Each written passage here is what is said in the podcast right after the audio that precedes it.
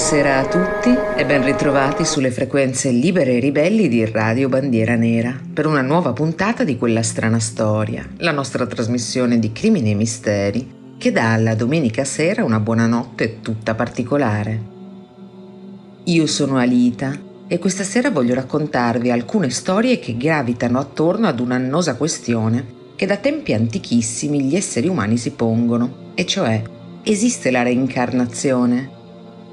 L'idea è il fulcro di importanti religioni come l'induismo o il buddismo, ma nonostante le innumerevoli teorie che spaziano dalla fede, appunto, ma arrivano anche alla fisica e alle esperienze pre-morte, nessuno può affermare con certezza di sapere quel che accade una volta che il nostro corpo cessa le proprie funzioni vitali.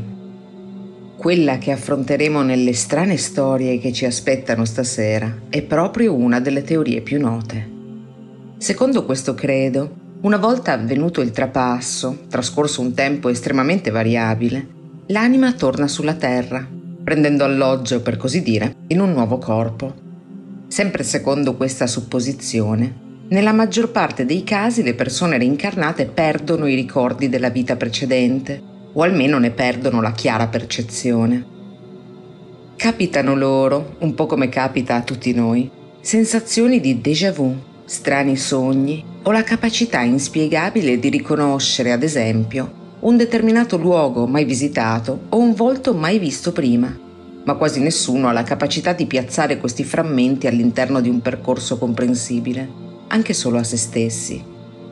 Qualcuno però, come state per ascoltare, fa eccezione e nella stragrande maggioranza dei casi si tratta di bambini decisamente piccoli come nel caso del californiano Hunter, il cui vero nome non è mai stato rivelato al pubblico per evitare di ledere alla vita privata di un bambino così piccolo.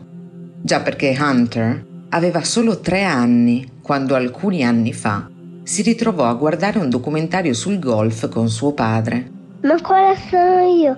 Hunter ero grande, disse ad un certo punto. Il genitore pensò che il bimbo, nella ancora scarsa conoscenza dei tempi verbali, intendesse che una volta adulto avrebbe voluto diventare un campione di golf. E invece no. Hunter intendeva proprio quello che aveva detto. Quello sullo schermo era, a suo dire, lui stesso nella sua vita precedente. Il padre di Hunter non era certo un appassionato di golf e così contattò diversi amici più esperti che si presentarono con numerose foto di campioni apparsi in quel segmento alla tv. Hunter si identificò senza dubbio in Bobby Jones, storico golfista quattro volte vincitore degli Open negli anni 20 e 30 del secolo scorso e detentore di ben 13 importanti titoli, deceduto nel 1971 a 69 anni. E identificò anche altre persone nelle foto. Harry Varden, che il piccolo pronunciò Garden, un caro amico di Jones, le sue due sorelle minori, e anche la casa dove aveva vissuto. Verso i sette anni, quasi tutti i ricordi di quella vita erano ormai sbiaditi nella mente di Hunter, che però, intanto, aveva convinto i suoi genitori ad iscriverlo ad una scuola di golf. Nel suo libro Ritorno alla vita, lo psichiatra infantile e docente universitario di psichiatria e scienze neurocomportamentali Jim B. Tucker ha scritto Meno del 9% dei fanciulli presi in esame nell'ambito degli studi della reincarnazione posseggono reali abilità in quella che era stata la loro attività principale nella presunta vita precedente, ma Hunter è decisamente parte di questa piccola percentuale. Ormai adolescente, Hunter ha vinto 41 tornei giovanili sui 50 a cui ha preso parte, di cui 21 di fila senza mai una sconfitta, e i più celebri commentatori e talent scout lo chiamano al momento il prossimo Tiger Woods. A questo punto però direi che è ora di ascoltare una canzone. Questi sono gli inglesi Queen con la loro Who Wants to Live Forever, datata 1986.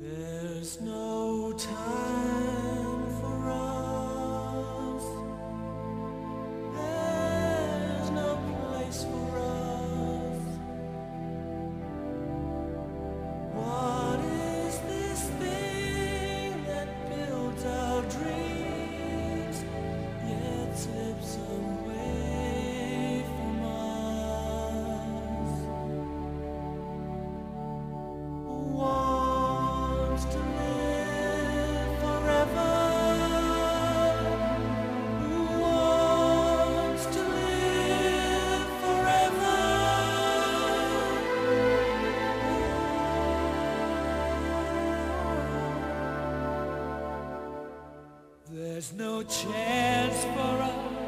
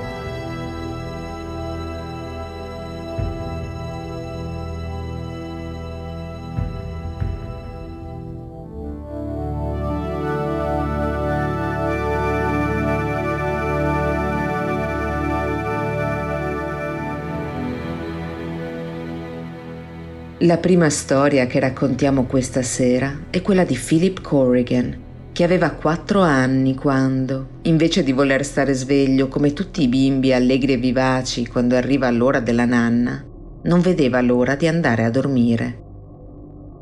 Philip Corrigan era nato nel 1958 a Bradford, una città inglese, e nel 1962 adorava dormire, ben più dei suoi giovanissimi coetanei.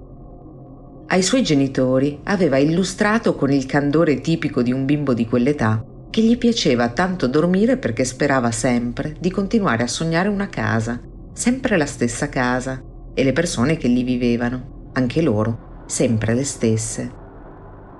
Volti che per ragioni che non sapeva spiegare gli erano incredibilmente familiari. Suo padre riferì in seguito la spiegazione che il piccolo aveva dato loro per aiutarli a capire. Disse che era come guardare una sitcom alla tv dove conosceva già tutti i personaggi. Era la storia di una famiglia di classe operaia che viveva nella nostra stessa città. Non avevano una televisione e così la sera si sedevano in salotto a raccontarsi storie. Descrisse il padre come un uomo severo, la madre come una signora grassoccia e allegra, e le tre sorelline come molto legate tra loro. Nei sogni di Philip, lui era la maggiore delle tre bambine. Dal vestiario e dalle pettinature descritte, i genitori ipotizzarono che questi sogni avessero una cornice temporale che sembrava appartenere all'inizio del XX secolo. Per il resto, quelle visioni notturne non sembravano nulla di emozionante. La ragazzina protagonista, per così dire, dei sogni del piccolo Corrigan non faceva nulla di strano. Andava a scuola, usciva a passeggiare, giocava con le sorelle. Ma anche se Philip non aveva che quattro anni, descriveva questi momenti onirici come diversi dagli altri, dai sogni normali, insomma. Ciò che li rendeva particolari era non solo la sensazione di realtà dei primi, ma anche il fatto che mentre Philip cresceva, la giovinetta del sogno cresceva a sua volta, diventando anch'ella adolescente e poi una giovane donna. Quasi vent'anni dopo, però, i sogni divennero sempre meno frequenti, fino a svanire del tutto. Inquietato da quell'assenza, il giovane Corrigan, ormai poco più che ventenne, iniziò a studiare tutto ciò che trattava di reincarnazione. Lo ossessionava la sensazione di essere stato quella ragazzina in una vita precedente. Giunto a 30 anni, si imbatté in una casa che aveva notato per la prima volta nei primi anni della sua adolescenza, quando portava i giornali a domicilio per tirare su qualche soldo. Si chiamava Villa Ellenthorpe. Al tempo l'edificio gli era sembrato da subito molto familiare, eppure non era quello dove nei suoi sogni viveva la famigliola. In particolare, il passaggio sul vialetto dell'abitazione gli aveva lasciato addosso una spiacevole sensazione di disagio e paura. Tutte le volte che aveva dovuto passarvi accanto per consegnare i quotidiani, aveva sempre pedalato a più non posso per lasciarsela alle spalle quanto più in fretta possibile. Ormai trentenne, decise di indagare in maniera più approfondita, cominciando dal chiedere agli abitanti delle case vicine a Villa Ellenthorpe se avessero mai conosciuto le persone che vi avevano vissuto. Uno di loro, un anziano che risiedeva lì da molto tempo, gli raccontò che qualcuno era stato assassinato sul vialetto di quella casa.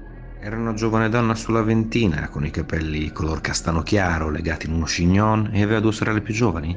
chiese Philip all'uomo. Stranito dalla domanda e stupito da quei dettagli tanto precisi, il vecchio confermò e aggiunse che il delitto era avvenuto molti decenni prima. Il nome della vittima era Lillian Bland, allora 26enne, e l'omicidio era avvenuto il 2 gennaio del 1914, proprio sul vialetto d'ingresso di Villa Ellenthorpe. Apparentemente, a sparare era stato John Aykroyd Pitts, un coetaneo che di Lillian era stato il promesso sposo, fino a quando la ragazza, trovandolo immaturo e incapace di garantirle sicurezza, aveva rotto il fidanzamento nel 1912. Nonostante fossero trascorsi due anni, il giovane aveva tentato in ogni modo di riavvicinarsi alla ragazza, ma questa, nonostante le sue insistenze, aveva sempre rifiutato di incontrarlo. Almeno fino a quella fatidica notte, quando aveva accettato solo perché a chiederglielo era stata la sorella minore. Quella sera, intorno alle 23, John Anthony Gee, il proprietario di Villa Ellenthorpe, era a passeggio con il suo cane disse di aver udito alcuni colpi di pistola a poca distanza da casa sua e di essere accorso, trovando nel suo vialetto Pitts con in mano un revolver e la giovane distesa a terra, ormai senza vita. Secondo la sua testimonianza, Guy non aveva avuto nemmeno il tempo di intimare all'assassino di fermarsi, che questi aveva già rivolto la pistola contro se stesso ed esploso un colpo dietro il proprio orecchio destro, cadendo a sua volta privo di conoscenza sul selciato e morendo poco dopo durante la disperata corsa verso l'ospedale. La polizia non vide ragioni di dubitare delle parole dell'uomo e chiuse il caso come un omicidio-suicidio con motivazione passionale. Ma Philip Corrigan non credette a quella versione. Secondo il trentenne, il vero assassino era proprio John Anthony Gee. Voci di corridoio con tutta probabilità attendibili gli avevano riferito di una tresca amorosa tra Lillian e il proprietario di Villa Ellenthorpe. Sul vialetto della Magione erano inoltre stati rilevati i segni di una colluttazione ed era stato ritrovato un rasoio da barbiere, di quelli con la lama affilatissima, che possono facilmente sostituire qualunque coltello in una lotta all'arma bianca. Pitts possedeva una pistola, questo è vero, ma non era quella che era stata utilizzata per compiere il delitto. La traiettoria dei proiettili, infine, che avevano colpito entrambe le vittime dietro l'orecchio destro, sembrava curiosa. Corrigan teorizzò dunque che Guy, vedendo Lillian e Pitts passeggiare nei pressi di casa sua e temendo un ritorno di fiamma tra i due, fosse uscito di casa arma alla mano e in un raptus di gelosia avesse colpito entrambi i giovani. Questo non prima che Pitts fosse riuscito a tirare fuori il proprio rasoio, forse nel tentativo di disarmare l'aggressore. La sua tesi, tuttavia, non poté mai essere dimostrata. In una successiva intervista, Philip Corrigan ha affermato È come se avessi perso un membro della mia famiglia. È così strano. Però prima di scoprire tutta questa storia avevo molta paura della morte e oggi non ne ho più. Perché ho capito che è solo una parte della vita che non finisce, cambia solo il piano dell'esistenza. I membri ancora in vita della famiglia di Lillian hanno confermato l'incredibile conoscenza degli eventi della vita della loro congiunta da parte di quel giovane uomo. Ma sebbene Philip sperasse in un altro finale, gli hanno chiesto di non presentarsi più alla loro porta, per non rinnovare il dolore che quel ricordo arrecava loro. Noi ci fermiamo un attimo ora. Il pezzo che andiamo ad ascoltare arriva dal 1987, sebbene sia stato pubblicato solo nel 2003. Loro sono il gruppo di dark wave tedesco dei Dain Lakaien con la loro Love Me to the End.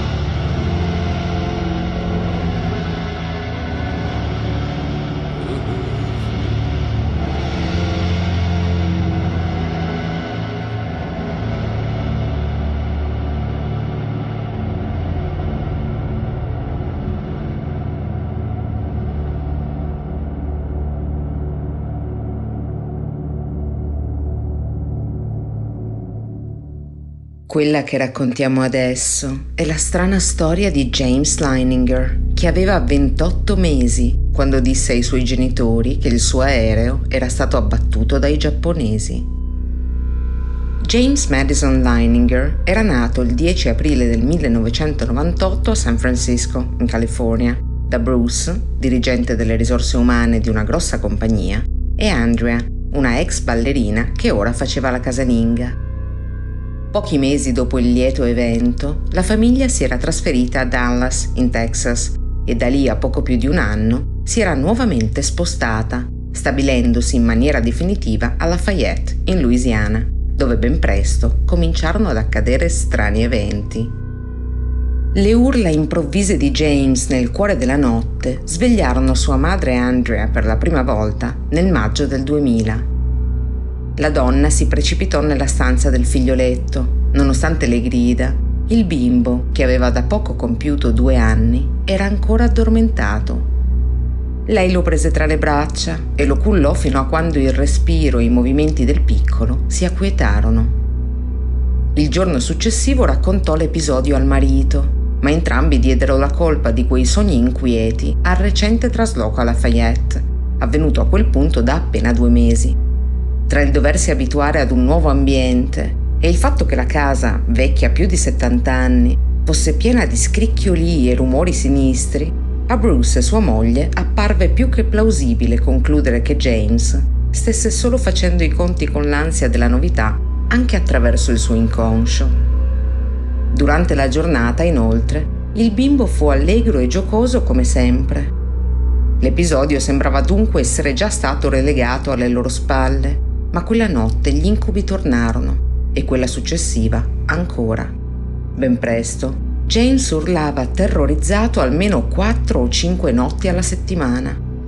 Ogni incubo sembrava terrificarlo, ma quelli più spaventati erano i suoi genitori, in particolare sua madre, che ne era testimone ogni notte quando accorreva per consolarlo.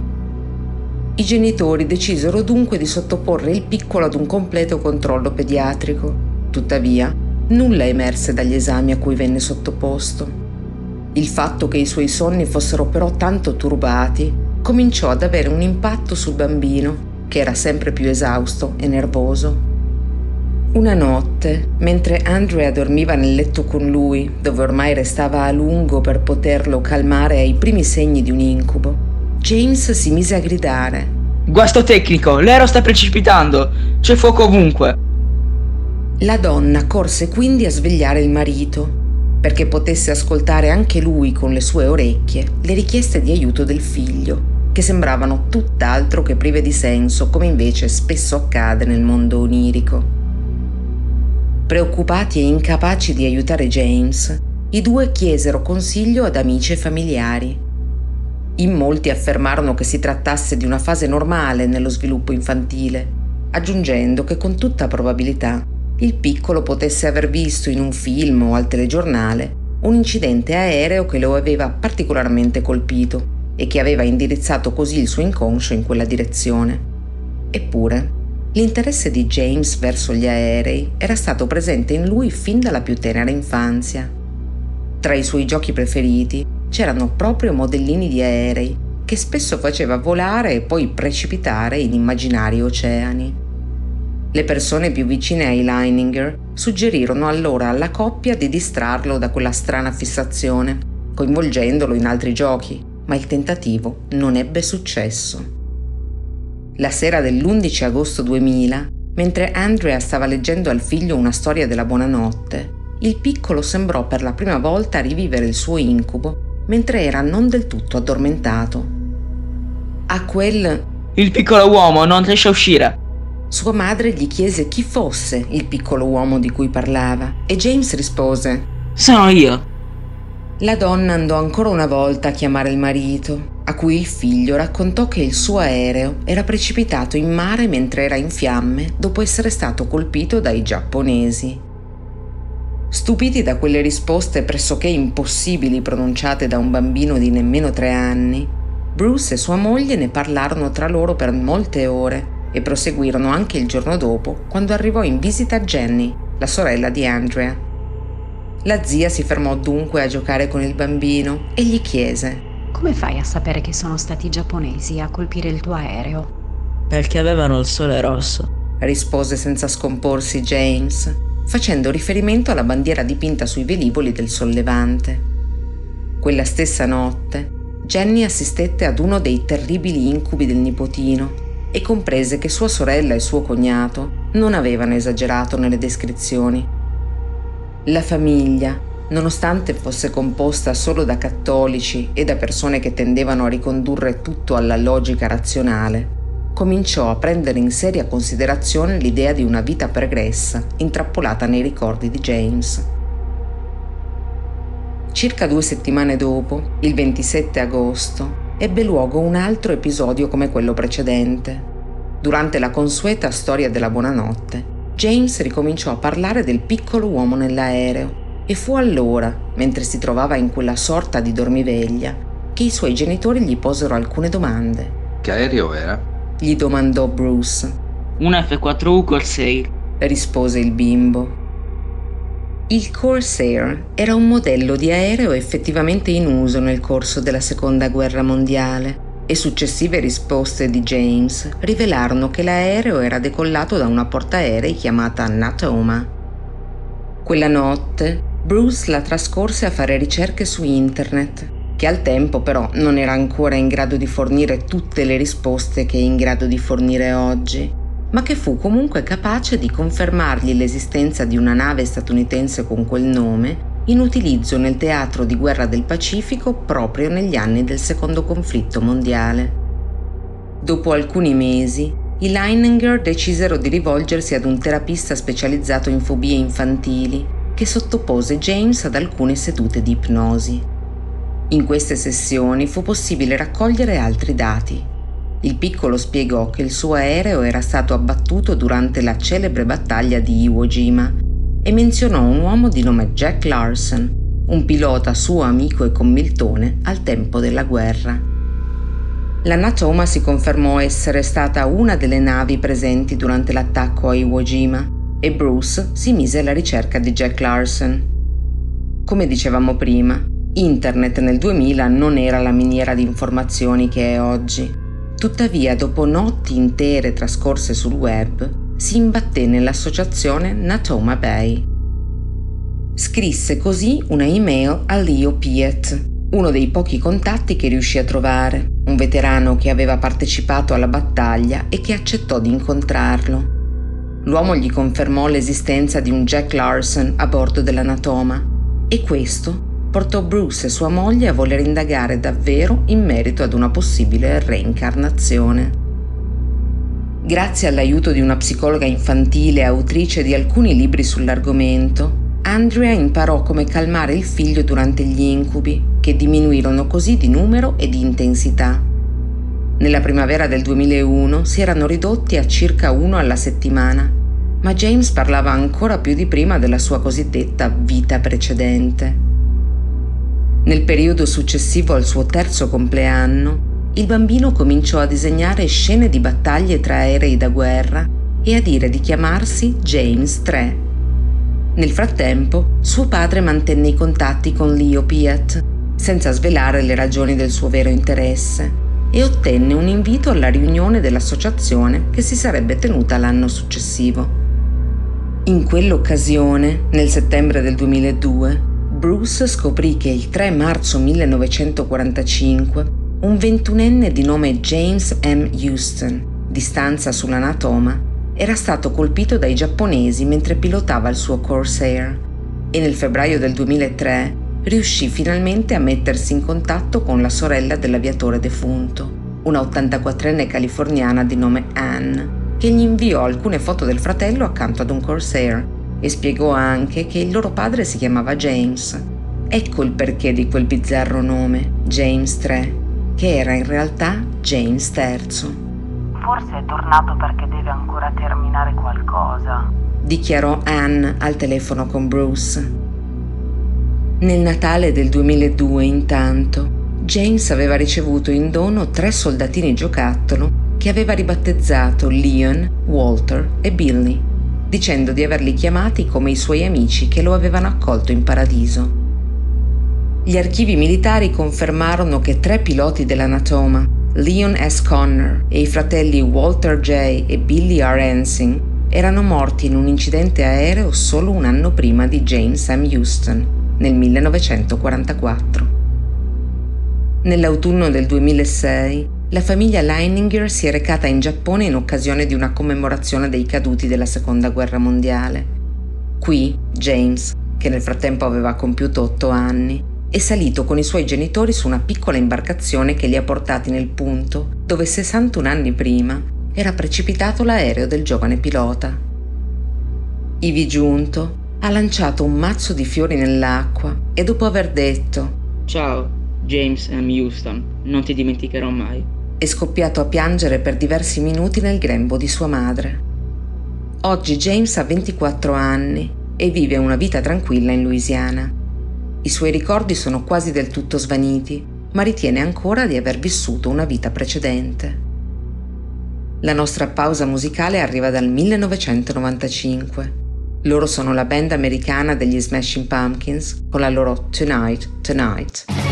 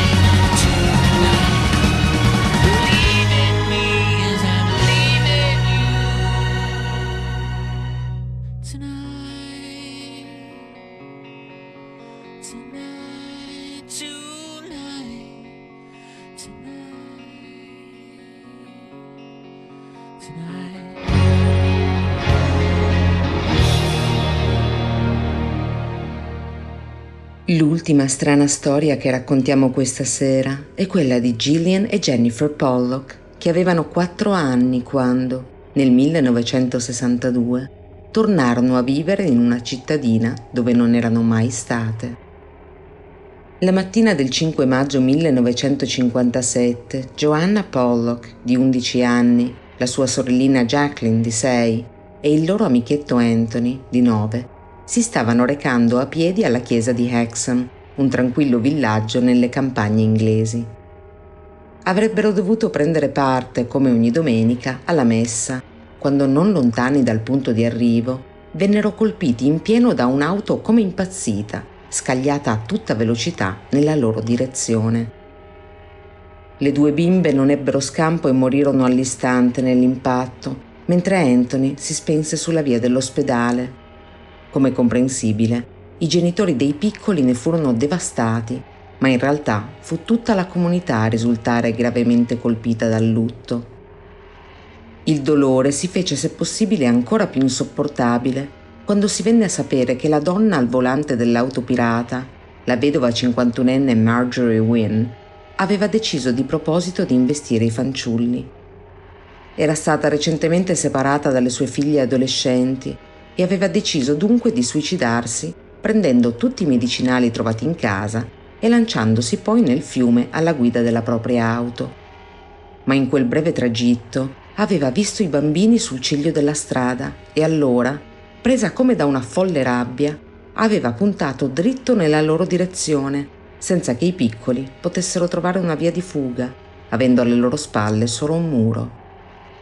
L'assassina venne confinata in un istituto psichiatrico e la notizia del tragico incidente fece il giro di tutto il Regno Unito. Intanto, John e Florence Pollock, padre e madre delle bambine e di due figli maschi di qualche anno più grandi, erano devastati.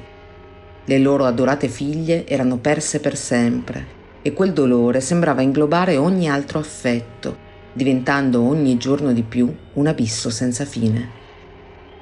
In vita, le due sorelline erano state inseparabili, anche a causa della vita lavorativa molto impegnata dei genitori, che avevano un'attività commerciale.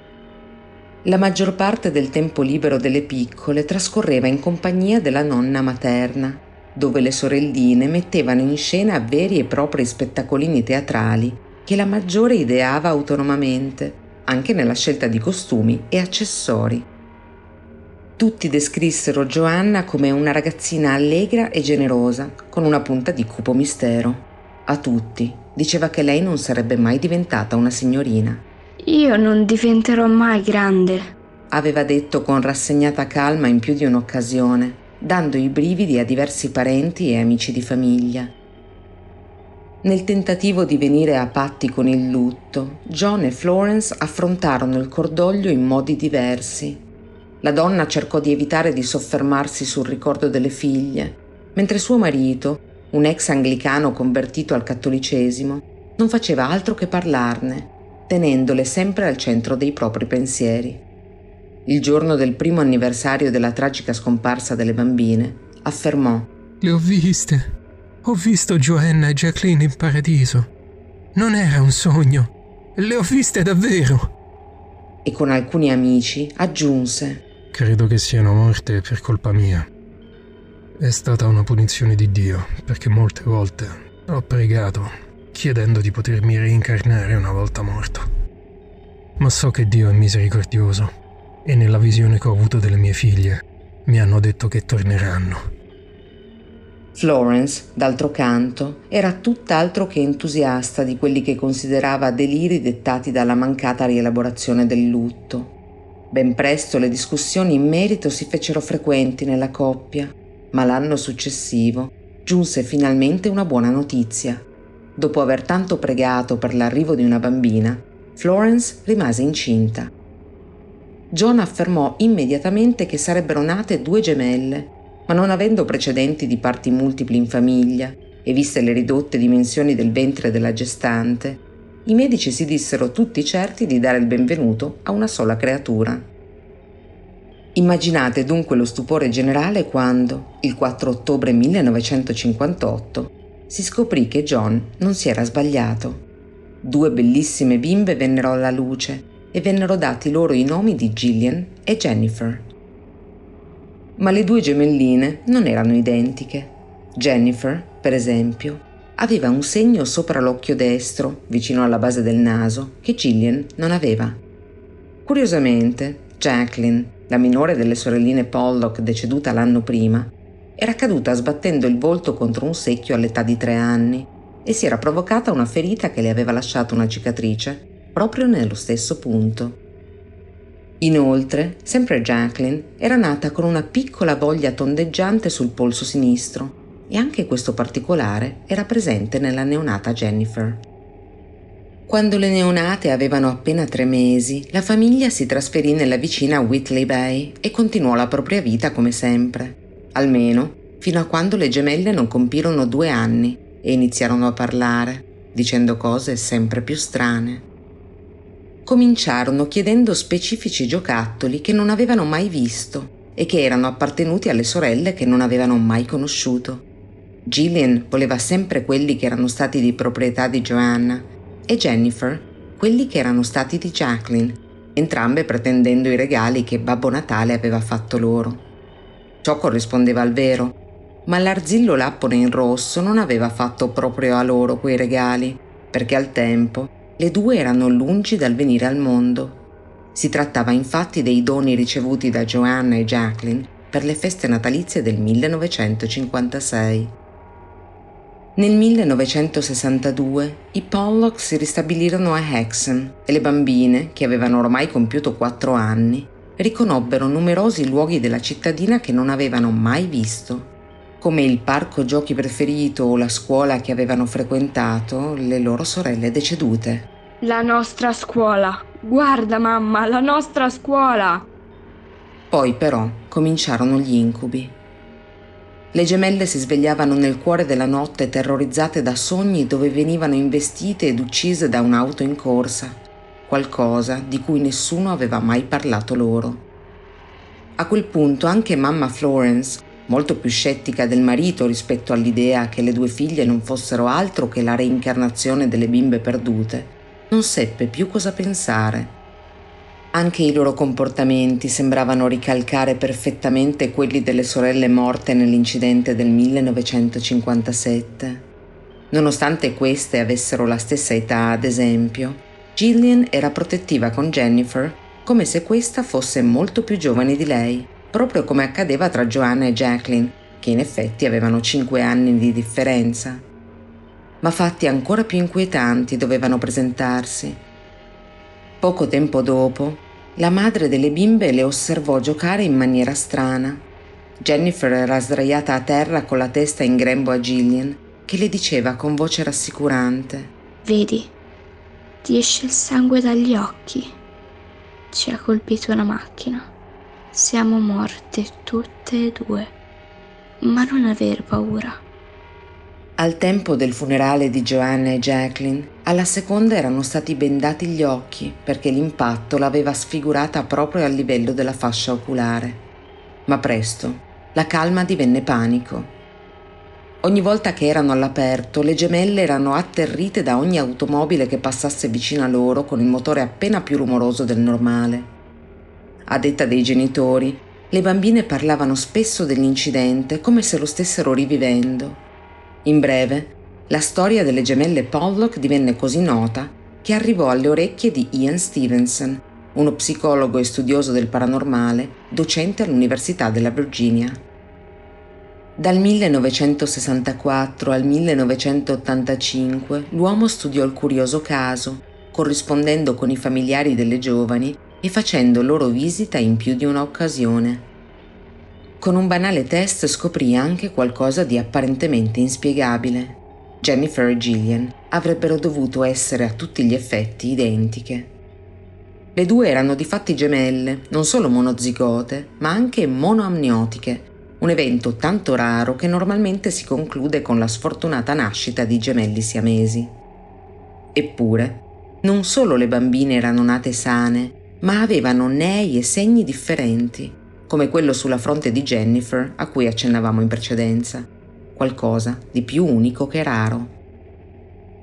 Nel suo libro Reincarnazione e biologia, Stevenson affermava di credere nella cosiddetta teoria dell'impressione genitoriale, secondo cui i genitori possono involontariamente contagiare i figli con i propri comportamenti, portandoli a credere di essere persone reincarnate. Eppure, qui non fu in grado di fornire una logica collocazione a questa tesi. Lo studioso pubblicò 12 libri sul tema e trattò quasi mille casi di possibile reincarnazione, ma nessuno inspiegabile come quello delle gemelle Pollock. Ad ogni modo, verso i sei anni i ricordi delle due bimbe cominciarono a sbiadire e per tutta la loro adolescenza e gioventù sia Gillian che Jennifer si dichiararono molto scettiche sull'argomento. Poi, nel 1981, quando aveva 23 anni, Gillian cominciò ad avere vere e proprie visioni di se stessa bambina che giocava con i fratelli su una spiaggia. Descrisse con dovizia di particolari alla sua famiglia quella sorta di sogni lucidi che riconobbero il luogo e il tempo. Era la perfetta descrizione della prima residenza dei Pollock, che avevano lasciato per Hexham quando Joanna aveva quattro anni e Jacqueline non era nemmeno ancora nata. Gillian, come immaginate, non vi era mai stata. Le gemelle Pollock, che oggi hanno 65 anni, non hanno mai voluto sfruttare in qualche modo la loro incredibile storia. A tutt'oggi sostengono di non sapere se credere o no di essere le reincarnazioni di Joanna e Jacqueline.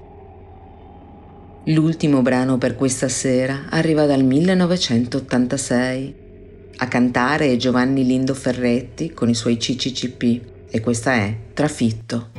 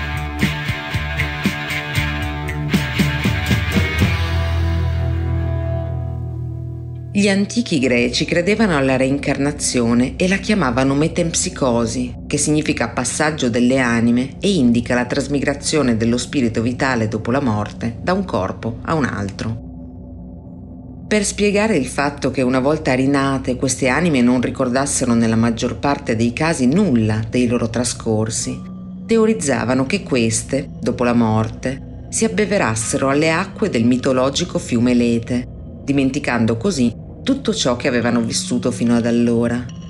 Il Lete è lo stesso fiume che Virgilio nomina nella sua Eneide con queste parole. Le anime che per fato devono cercare un altro corpo bevono sicure acque e lunghe dimenticanze sull'onda del fiume Lete.